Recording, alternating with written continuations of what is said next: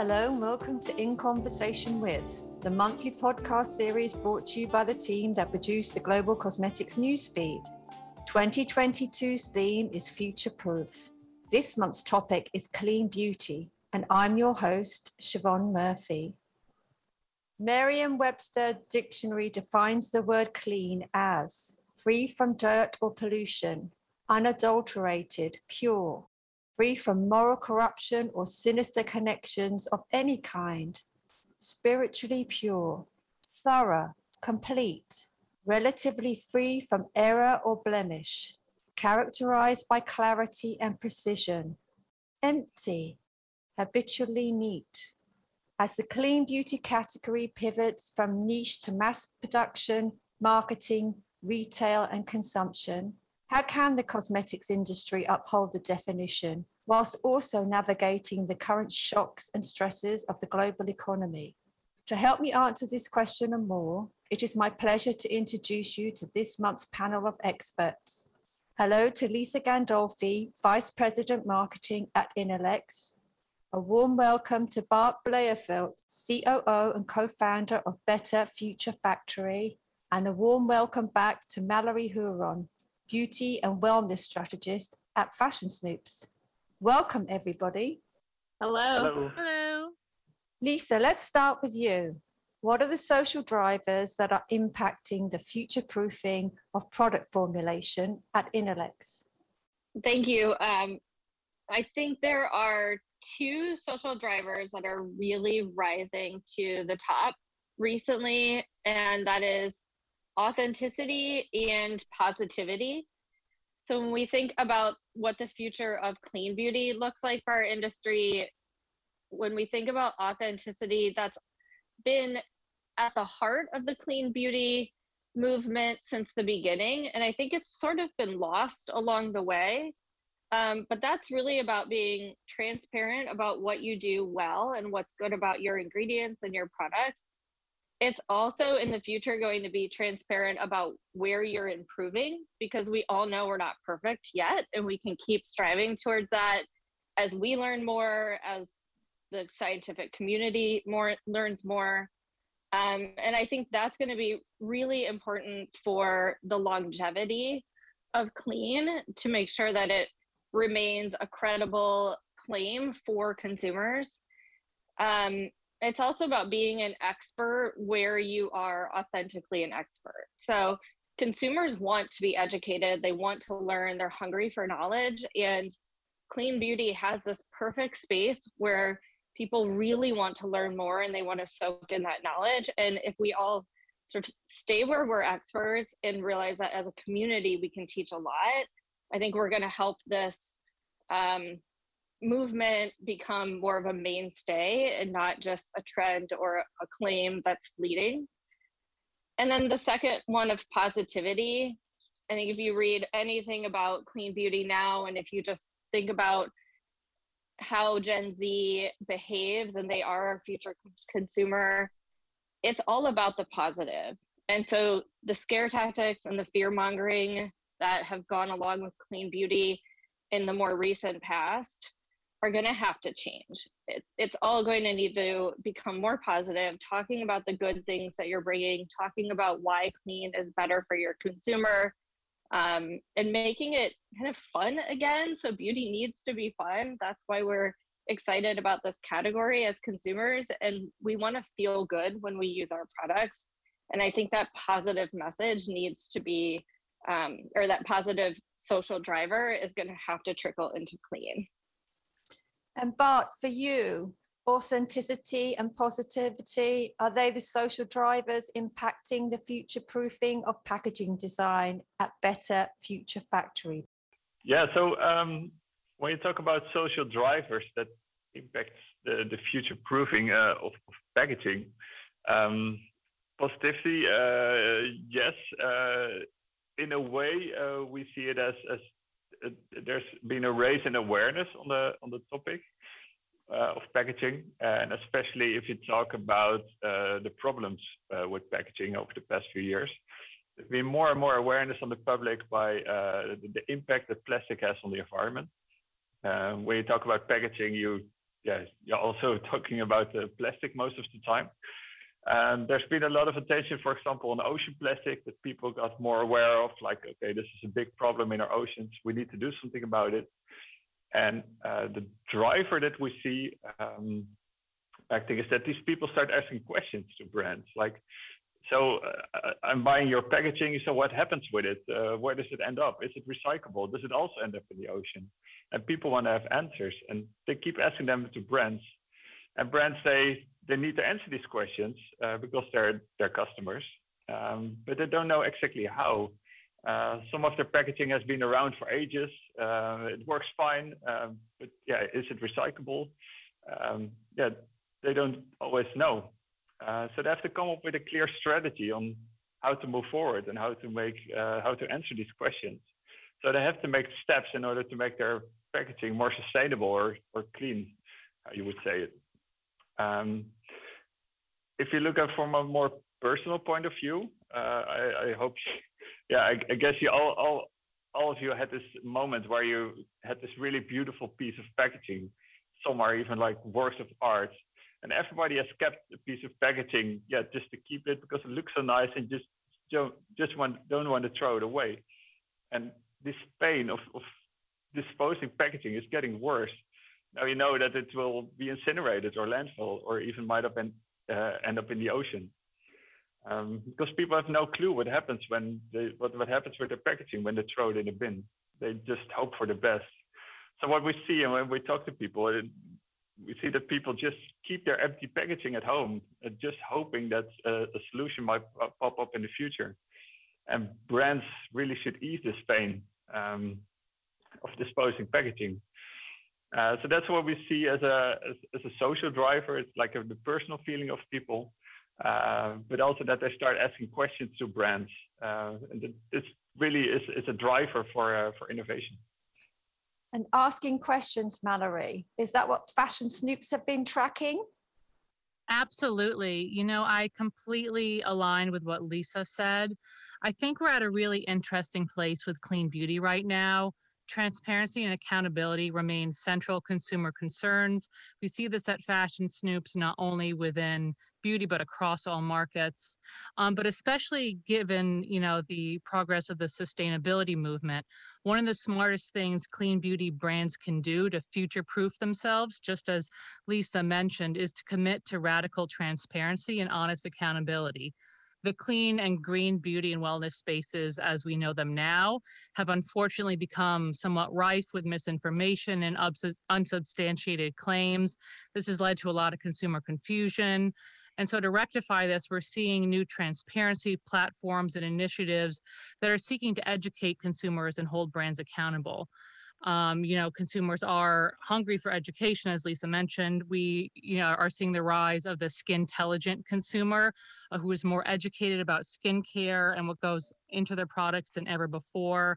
And so we're seeing things like Clear for Me's ingredient transparency platform, which is really unique, helping to demystify ingredient names and chemical compounds. We're seeing brands like The Ordinary uh, starting a pro sulfate campaign in order to fight clean beauty misinformation that typically vilifies this popular cleansing agent. Um, and we're seeing all sorts of transparency platforms like Bluebird software platform that enables brands to tell authentic sustainability stories. So a lot of interesting uh, movements towards transparency and authenticity, which are huge to gain consumer trust. But you know, aside from transparency and accountability, another huge shift we're seeing right now is this desire to reconnect with nature, which we know experienced a huge growth over the pandemic, and it's really driving uh, the clean beauty movement into an interesting space.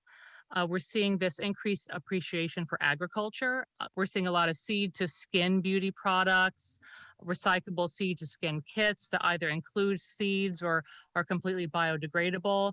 And we also know that eco friendly sourcing has become a huge point of consumer concern. They want to make sure that the products they're using are not only eco and sustainable, but also ethical. And I think that's a, a key component is that we're seeing the human side of sustainability begin to grow within clean beauty and the idea that sustainability and climate change and pollution impacts you know human communities is becoming a, a central focus and so i think to future proof uh, oneself as a clean beauty brand, it's essential to focus on the human side of this uh, issue as well. And talking about misinformation, Lisa, what digital drivers are assisting the future proofing of product formulation at Inolex?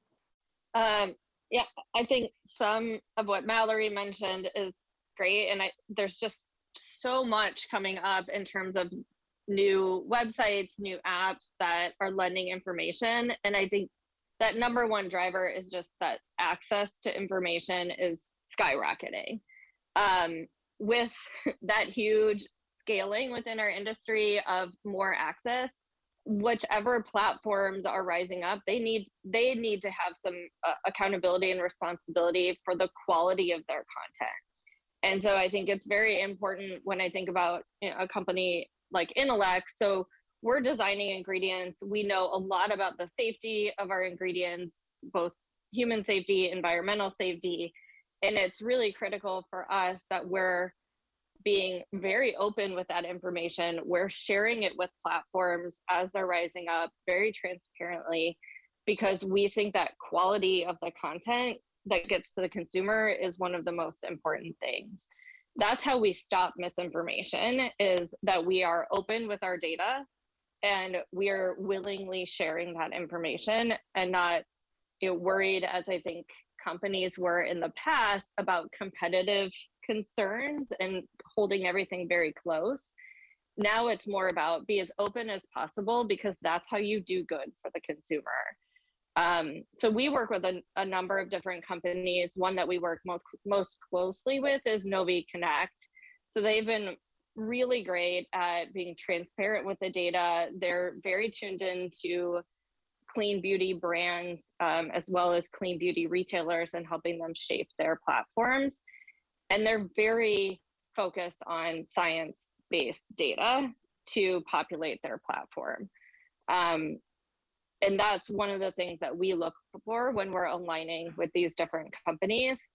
Uh, but i do think it's really important also that as companies are coming up or ngos are starting a website or app i think everyone has good intentions but we all come in with some bias as well. And we've also run into a few that we've provided transparent data to and they decided that that doesn't match what they thought when it started even though the data are the data um, and they've refused to to change based on the data. And so that I think is what's really scary to me as a scientist is that um, we could have these companies coming up that are perpetuating misinformation because they don't want to change their own biases.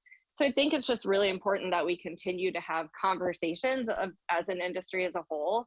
Um, I think clean beauty has really taught us how to do that. It's taught us how to have sort of difficult conversations um, sulfates came up, right? Sulfates aren't bad. They are sometimes harmful to skin in certain use conditions. And so it, that's a great one where we've learned how to have the conversations so that we can actually do better by the consumers. And I think we just have to do more of that in order to future proof this particular category. Indeed. And open access, Bart, what are the digital drivers helping to future proof packaging design?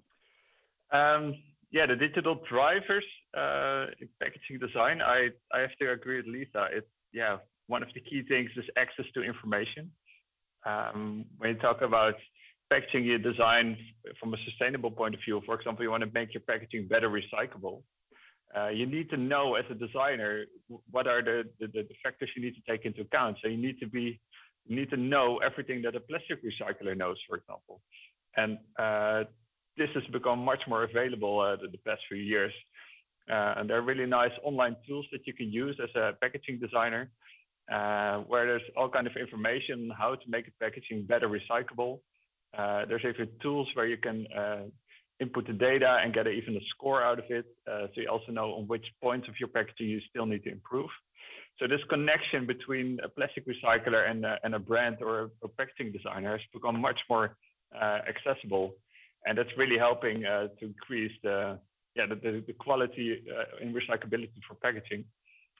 Uh, another thing we see in, in connection is, um, is connecting the customer to the brand. Uh, we see more developments into reuse and refill packaging. And you can combine this in a great way with new uh, apps and software developments. Um, there's all kind of ways to um, uh, connect with QR codes, RFID tags, for example. Uh, you're able to trace uh, all your packaging uh, along the along the supply chain. but you can also connect with your customers, for example, with the QR code along the way. you can tell them, provide them with new information on how to dispose the packaging when they're finished the product. Uh, and this really helps to ease the pain of disposing the, the packaging. Um, and we see that it can be combined also with uh, physical touch points, for example, where you can find your nearest uh, drop-off bin uh, or where you can pick up uh, your, your, packaging. And QR codes, Valerie, are that a digital driver that Fashion Snoops have been tracking? Certainly, we're still seeing QR codes um, being used uh, across beauty for a variety of purposes like consumer engagement and education. But one of the biggest future proofing digital drivers that we're tracking right now is biotech. And this is an area that we're really, really excited about at Fashion Snoops. We're seeing this as a natural evolution of the beauty movement. Uh, and the clean beauty movement is really shifting to take a more scientific approach. We're increasingly recognizing that taking from the environment isn't always the most sustainable solution. In fact, often it's not, which is resulting in a wave of lab based biotech advancements that generate better solutions for our skin and for the earth. You know, this movement started off, um, you know, several years ago with 100% natural is still best. Um, you know, and brands still to this day place a lot of emphasis on um, marketing how um, what percentage of their ingredients are natural. But of course, we know that it, the ingredient may be natural, but if you're harvesting uh, an ingredient that is finite um, and unsustainable, it may be natural, but it's not sustainable and it's not good for the environment. So, biotech, which, if you're unfamiliar with the term, is a portmanteau of biology and technology. Um, essentially, it's using technology and science um, to better, uh, you know, natural solutions and to generate better natural solutions. So we're seeing brands like Tiny Associates that are working to expand consumer awareness and industry adoption of biotech solutions.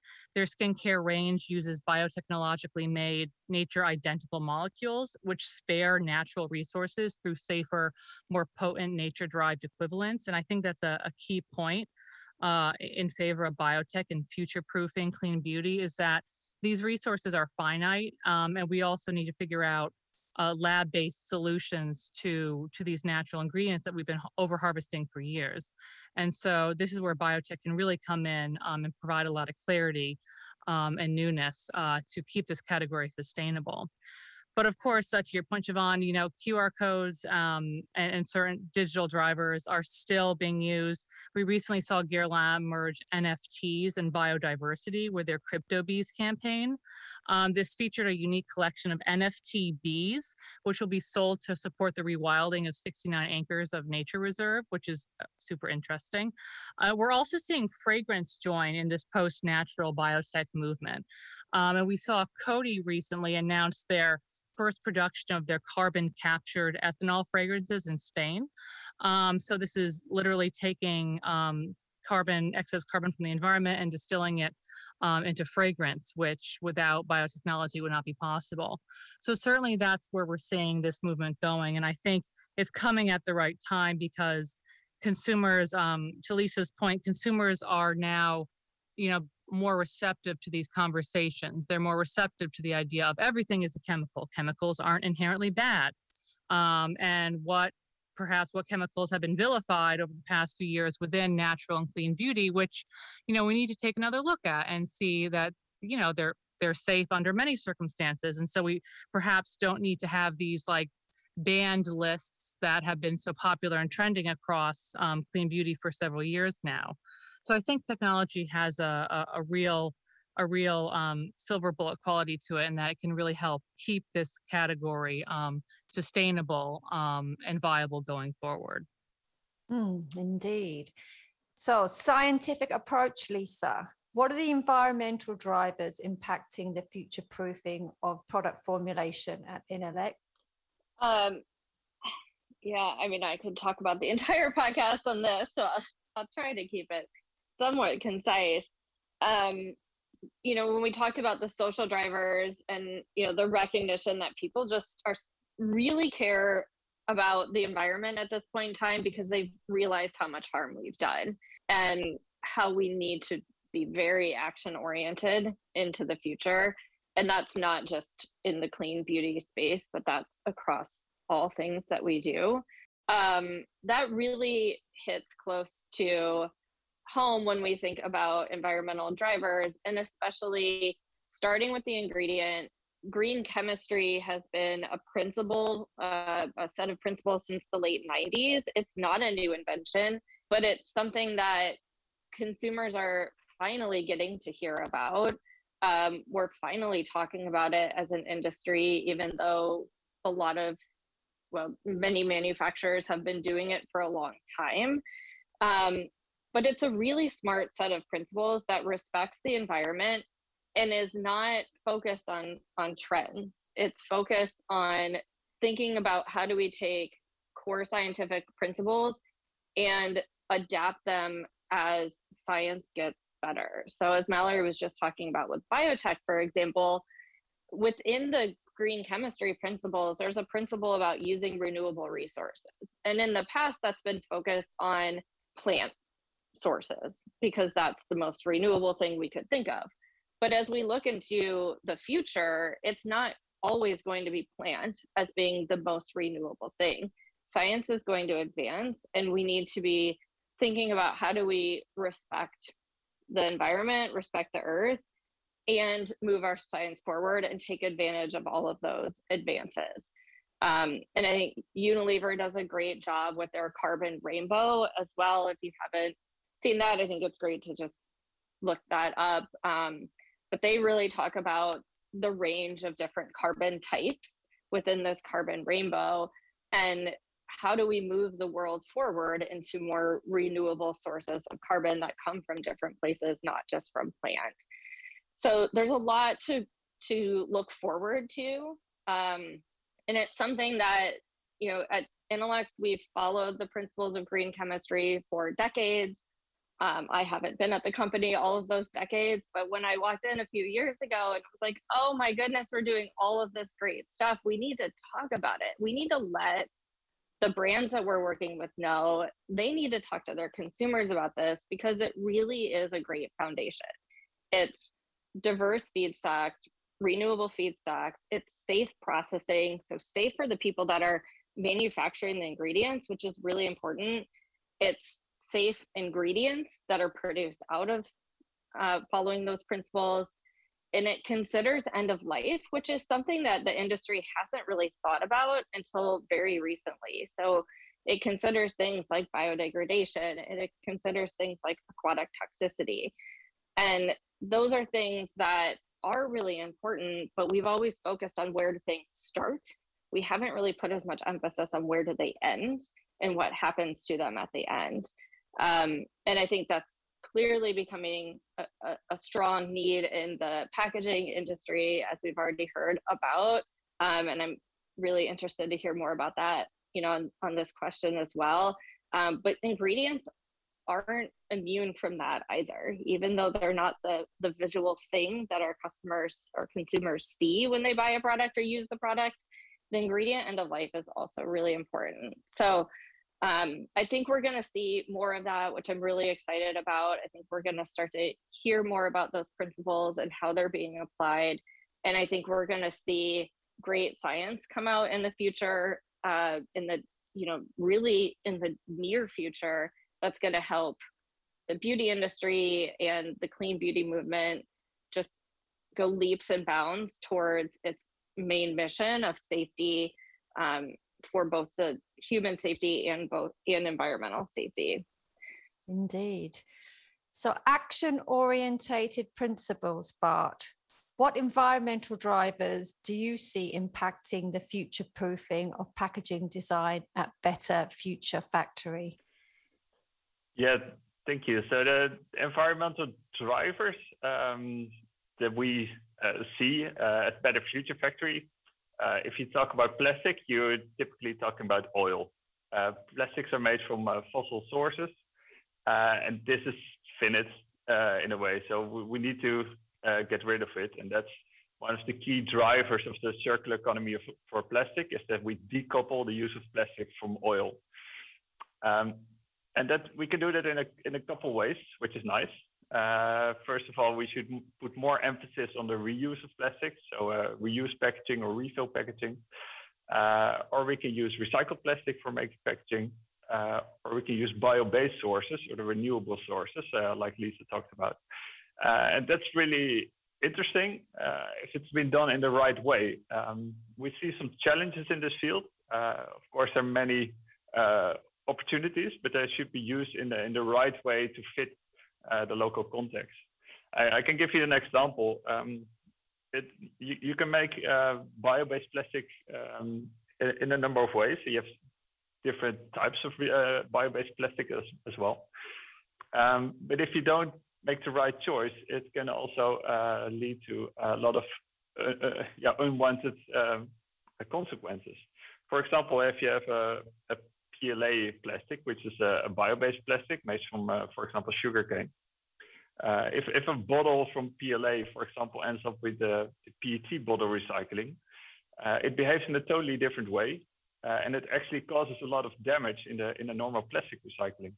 And it's really difficult for the consumer to see what the difference is between a, a bio-based PLA bottle and a, fossil-based uh, PET bottle. Um, so it has to be very clear for the consumers uh, what what this type of bio-based plastic is and how it should uh, should be handled.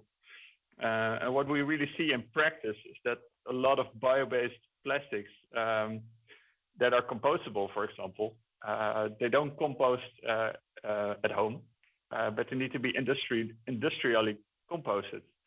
and the infrastructure for this is just not in place.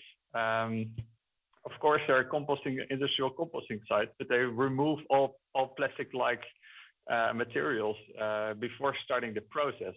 Uh, even the compostable plastics are removed because it's not clear uh, for them to see what it is, but it's also not clear for consumers. Uh, for example, if a, a, a coffee uh, capsule, for example, made from um, a bio-based plastic can be composted, it's really easy for the consumer to also put a, a, an actual plastic uh, capsule in the in the compost. So it is a, a, yeah, it can drag in a lot of unwanted plastics in the process as well. So that's why they uh, don't want to have it. Uh, so if you if you work with renewables, uh, I think it's really great because it really helps to decouple from fossil sources. But it really needs to fit the local context, and it should be really clear for the consumers how to treat um, this type of plastic. Um, because and the infrastructure should increase as well because now the the, the um, where for example PLA bio-based plastic uh, the recommended way of end of life is incineration. Uh, and that's that's too bad because it has a great promise uh, of course for the future. Um, so that's a that's a challenge that we face with uh, with renewables. Uh, but we definitely see a lot of innovation in this field uh, but also the legislation needs to pick up on this field um, because it needs to be super clear uh, how to deal with this. Indeed. Mallory, action orientated principles, is that a driver at Fashion Snoops? Absolutely. And, you know, in terms of future proofing, um, the clean beauty category with environmental drivers, um, I'd like to just bring a point back to something I mentioned at the beginning, which was this increased interest in agriculture and farming we're seeing a global farming shift to become more planet forward and sustainable, with brands utilizing modern farming techniques and processes for ingredient sourcing, product innovation, and more. Uh, you know, we did a few, uh, beauty shift a few years ago called Self Sufficient, which called out this use of uh, you know, home gardens, um, you know, compost heaps, and more consumers are getting into um, farming and more interested in farming themselves. And so this is really kind of uh, trickling up to uh, beauty brands. We're seeing French vertical farming company Jungle partnering with fragrance house Firmenich for the world's first collaboration between a perfume house and a vertical farm, where Firmenich um, is growing and sourcing around 20% of their ingredients. We're also seeing beauty specific farms pop up like Brooklyn Rooftop Botanicals, which is New York City's first and only rooftop beauty farm that grows and processes over 50 botanicals for beauty product formulation and creation. Uh, there's so many um, more excellent examples, but I think all this speaks to a consumer desire to get more in touch with where their products are coming from. And the more they know, the more they are personally invested in the sustainable aspect of, of their product creation. And of course, tying into that, uh, is reducing waste. Um, as Lisa and Bart have both mentioned, reducing waste is a key initiative for brands as consumers prioritize sustainability and ethical, earth friendly processes. The anti waste movement has been going strong for several years now within consumer consciousness. Of course, upcycled ingredients are still very much on the rise. We're seeing examples like Mustela, who utilizes upcycled whole avocados um, from Peru for their multi-use avocado balm, which is very interesting. Um, and of course, uh, a lot of upcycling going on uh, in restaurants in the food world as well. Um, other anti-waste initiatives are pointing to a new circular product development um, that are emerging because there's a lack of data on how much product actually gets wasted by brands, which continues to be a point of concern for consumers. And we're seeing brands become more proactive and responsible and take this pain point into their own hands. We recently saw Galinée, um, a skincare brand, who offered shoppers the opportunity to purchase products that are closer to their expiration date at a 70% discount. Uh, we've seen similar initiatives um, with brands offering perhaps products that are the packaging is damaged, but the product is still perfectly fine, um, but offering that at, at a reduced price that it doesn't go to waste. We're also seeing more zero waste refillable products for items that are traditionally single use. Uh, Izzy recently launched their zero waste glossy lip butter that ships in a reusable shipper with no outer packaging and can be sent back and refilled again and again. Um, and so, beyond refillable packaging, of course, also biodegradability is a huge concern, which ties into the agricultural movement because, of course, it, it's all well and good to be interested in soil health and regenerative farming, uh, but you can invest as much as you want into that. But if the uh, the pollution and the excess packaging is still being fed back into the earth, it's going to do no good. So biodegradability is a huge area of innovation. We're seeing um, Ardell's Eco Lashes collection recently featured consciously crafted fake lashes made from 100% sustainable fibers that come packaged in biodegradable um, paper carton with soy ink. So we're really seeing these initiatives um, as biodegradability, not just for packaging, but for formulation as well, uh, becomes mainstream with concepts like ocean biodegradability. Um, somewhat of a marketing term, but you know the idea that um, it's safely biodegradable um, in ocean environments as well has become an important um, uh, point for consumers. Indeed. Who is regulating this? Lisa, what are the regulations that are, are aiding or abetting the future proofing of product formulation at Inolex? Yeah, it's a great question of who is regulating this.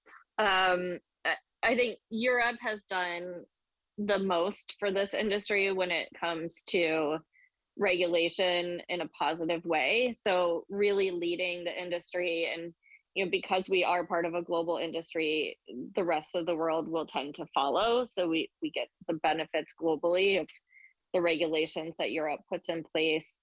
Um yeah i think they did a fantastic job with the cyclomethicones regulations that went into effect uh, a few years ago. And that really changed the industry um, for the better. And and we're seeing a similar shift, albeit maybe faster, with the upcoming microplastics regulation. So that's not even fully in effect um, across the ingredient sphere yet, but companies are very focused on it. And I think what what is different now about how this the microplastics regulation is being um, viewed and approached when we think about product development pipelines is that people are really trying to understand what's behind it um, and really focused on the positive impacts that this regulation will have.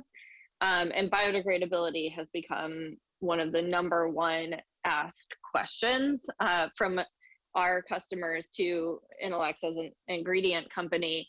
Um, and one really positive change that you know I can speak to very personally is because we became or because we were beginning to be asked by our customers about the biodegradability of our ingredients even though we know from the chemistry they should be biodegradable we went back to our portfolio and realized we had a data gap.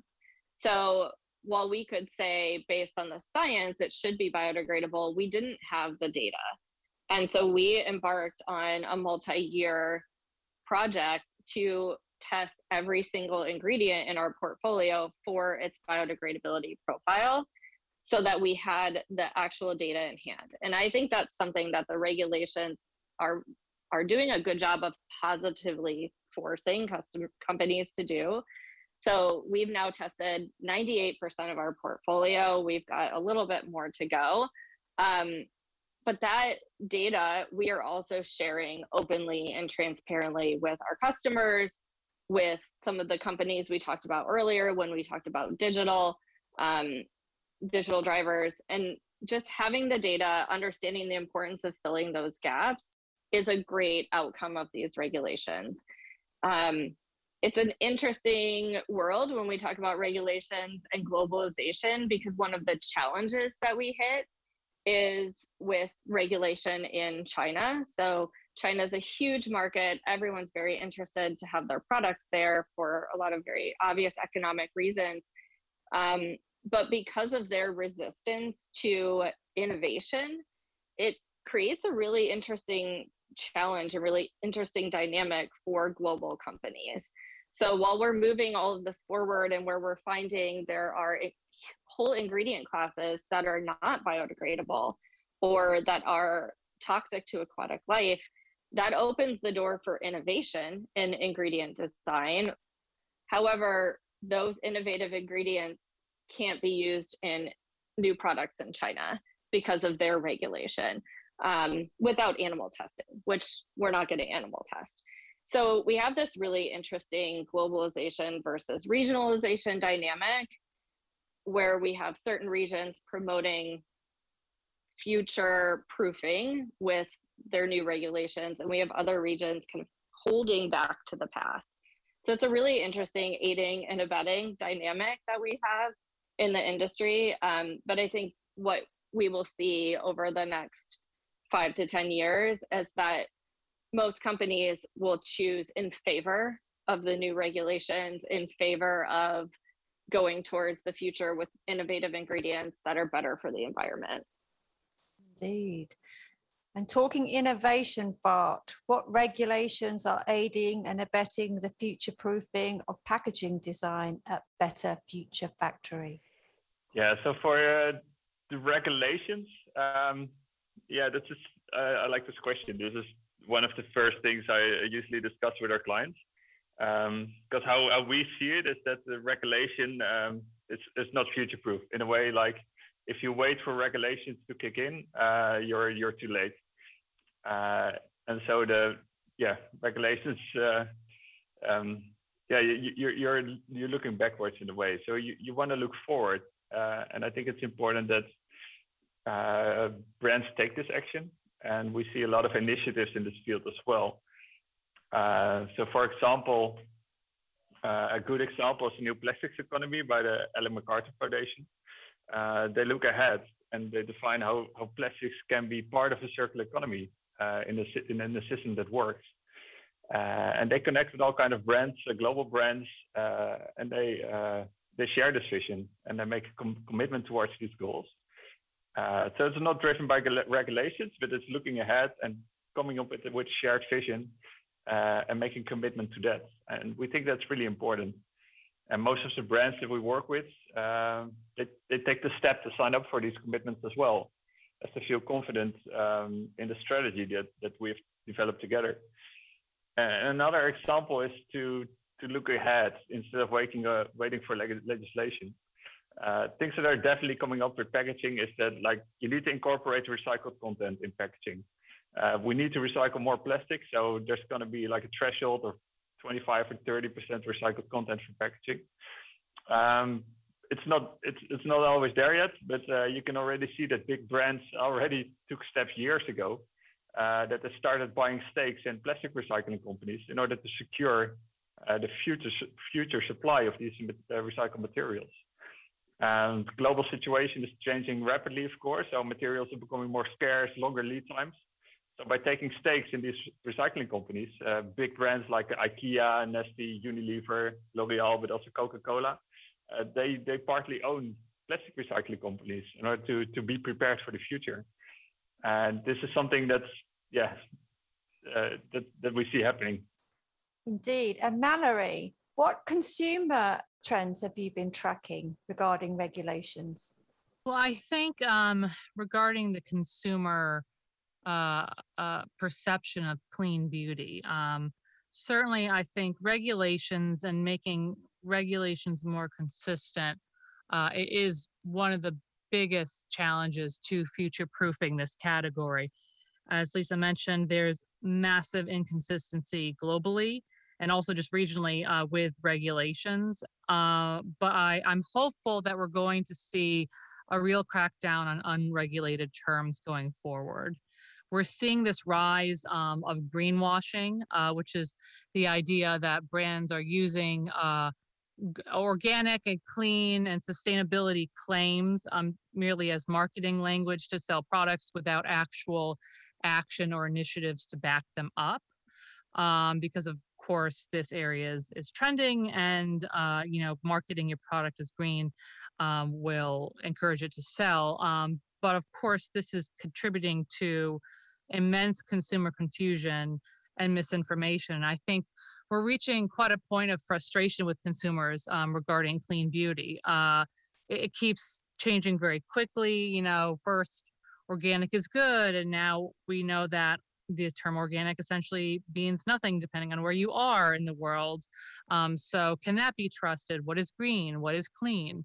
What is clinically tested? You know, so I think uh, there this is leading to a point where consumers quite don't know what to trust with clean beauty products and also um, even consumers these intellectual consumers who i spoke about earlier who are very educated about skincare um, it's even difficult for proactive uh, consumers to remain up on this terminology. So I think there's going to need to be a real intervention um, and regulation of terms. Uh, of course, the question is by whom and how.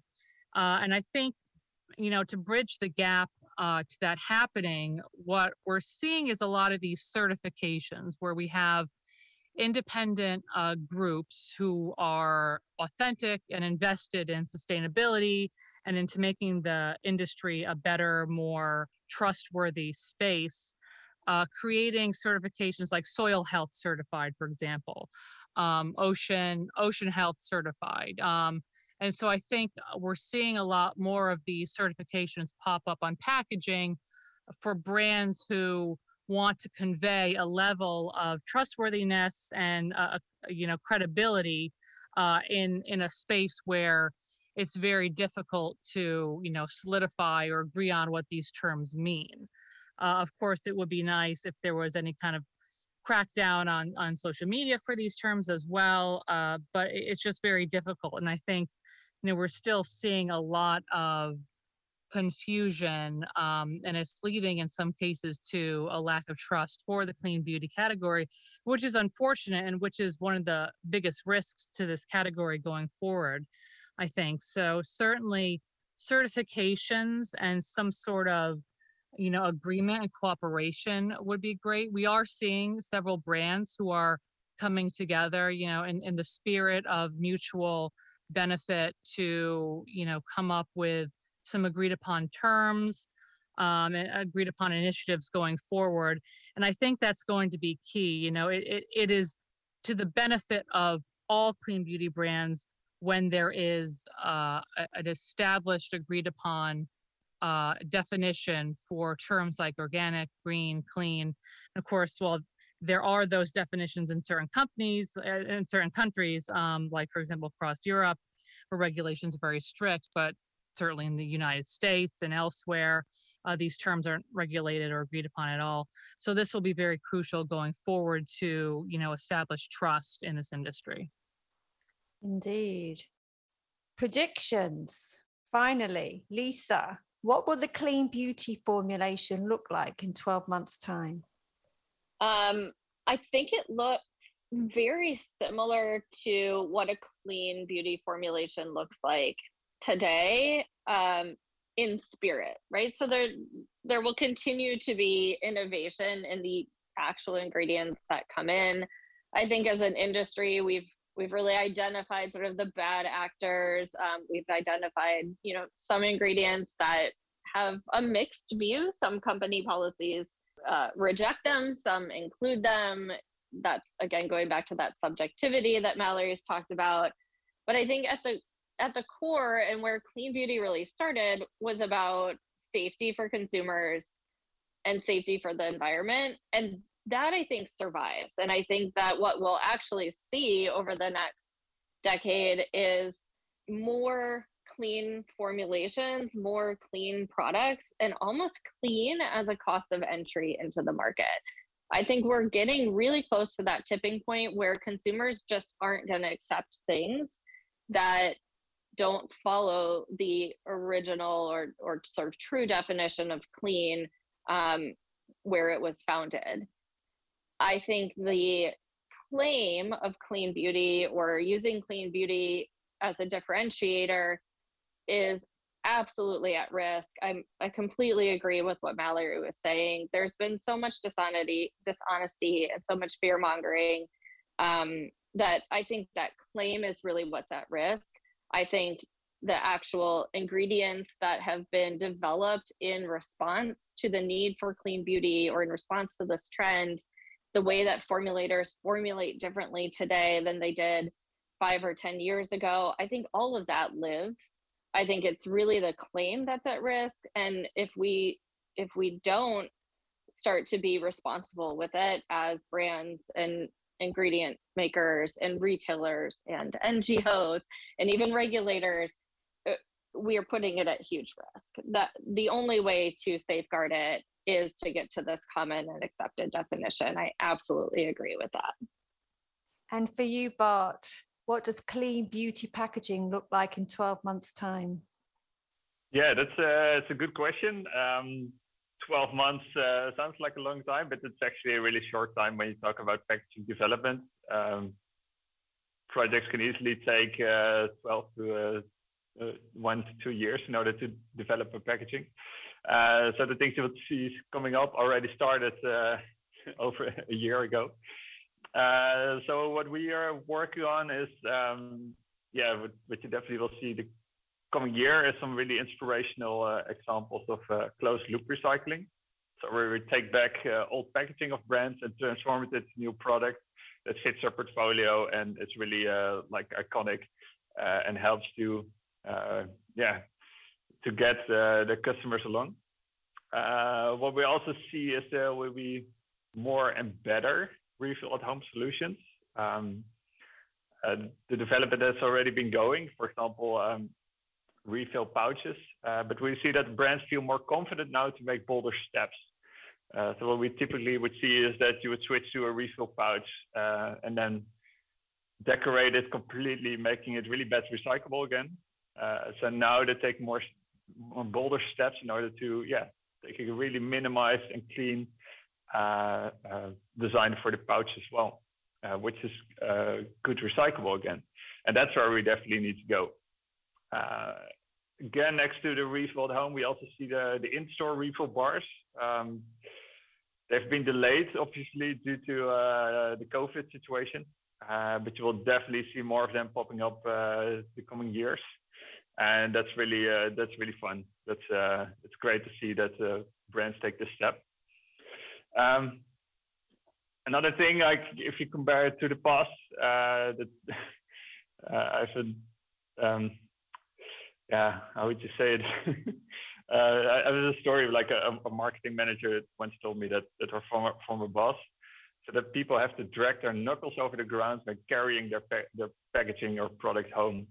And this is really the old-fashioned way of, making a product more luxurious by adding more weight, make it bigger. Uh, and th- this is something that that's that's not for this time anymore. So that's that we need to change. But then the question is, what is the new luxury? How do you make a product look without making or adding weight or adding material?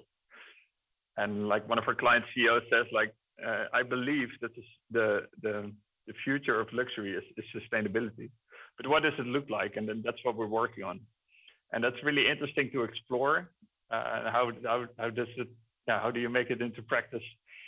Uh, it's not necessarily in, in adding materials or in the types of materials, but also the story around it and, and how you prepare your package for, for the end of life and how you, you take your consumers along. So uh, if your customers feel that you have taken into account all steps and you um, uh, you really take the hassle away of disposing, for example, the, the empty packaging, people just want to feel like they're doing good. And you can do that in many ways. Uh, and if you do it in a good way, you can make your product feel more luxurious uh, as well. Um, so that's what you, what you will see the coming years, uh, at least from us, um, some innovations in this field. And lastly, Mallory, which trends in clean beauty does Fashion Snoops believe will have traction in the next 12 months? Well, certainly um, a, a, growing awareness of what I spoke to before the idea of the growing agricultural movement, soil health, ocean health, you know, blue beauty is still not going anywhere. Uh, but in terms of what the category will look like in 12 months, certainly we hope that there's a, uh, perhaps some evolution in the consumer adoption of new routines. Um, and by that, I mean, you know, we've seen products like waterless solid form uh, hair care um, and beauty products um, grow. We've seen, you know, tablet biodegradable um, products grow. So I think we're we're entering uh, th- that space where there needs to be a shift in more consumers uh, being willing to adopt a new routine change in the name of sustainability. Of course, I don't mean to imply that the sustainable problem needs to fall on the individual consumer. We know that's you know not not true. Um, it's it's on major corporations, but consumers do drive uh, what what brands are are uh, producing and what what new products they're they're trying out. And so I think there needs to be, or I'm hopeful that there will be uh, more adoption of uh, these products that are there's some really excellent sustainable options but there's been a bit of reticence on behalf of consumers to to adopt them you know speaking to the refill stations. Uh, i think that's an excellent option but we need to see consumers who are going to incorporate that into their lifestyles into their daily routines and it's going to be a, a bit of an adjustment. But i think the more these things become normalized uh, the more uh, the more they'll be adopted, and then there'll be more um, innovation within that space, and it'll help to really address the problems that these products were created to solve. Um, I think that's one. I certainly think ongoing education uh, will be another key area to watch over the next 12 months. Certainly, we've seen, especially on platforms like TikTok, a huge amount of education, uh, beauty insiders, and um, you know industry experts who speak to what does organic really mean? What does clean really mean? I i work at this factory for this brand and let me show you what goes into making our products and here's what we mean when we say this and that in marketing. So i think that's really going to help um, consumers to get a grasp on clean beauty eh, eh, you know in, in, lieu of the more official regulations and agreed upon terms that we were speaking to earlier and also aligning with that, um, uh, brand responsibility is going to be key. I mean, consumers can be as responsible as as as they can um, individually, but really it is going to fall to major corporations and brands to lead the way. And you know, we've seen a lot within clean beauty, especially. We've seen a lot of innovation um, from indie brands um, and there are several responsible larger brands, but I think we're going to see more cooperation and we're going to see need to see more um, you know uh, uh, uh, teamwork essentially on behalf of this industry in order to make it a space where everyone is in it for the common good essentially which is you know has been a, a key point of sustainability you know the this, this sustainability movement in general, the idea that this is for uh, the future of our planet, the future of our children. And so in order to make this, you know, a sustainable, sustainable movement, we're going to see need to see more cooperation from brands going forward. And with that, I would like to thank my guests, Lisa, Bart, and Mallory, for joining me today, and to you for listening.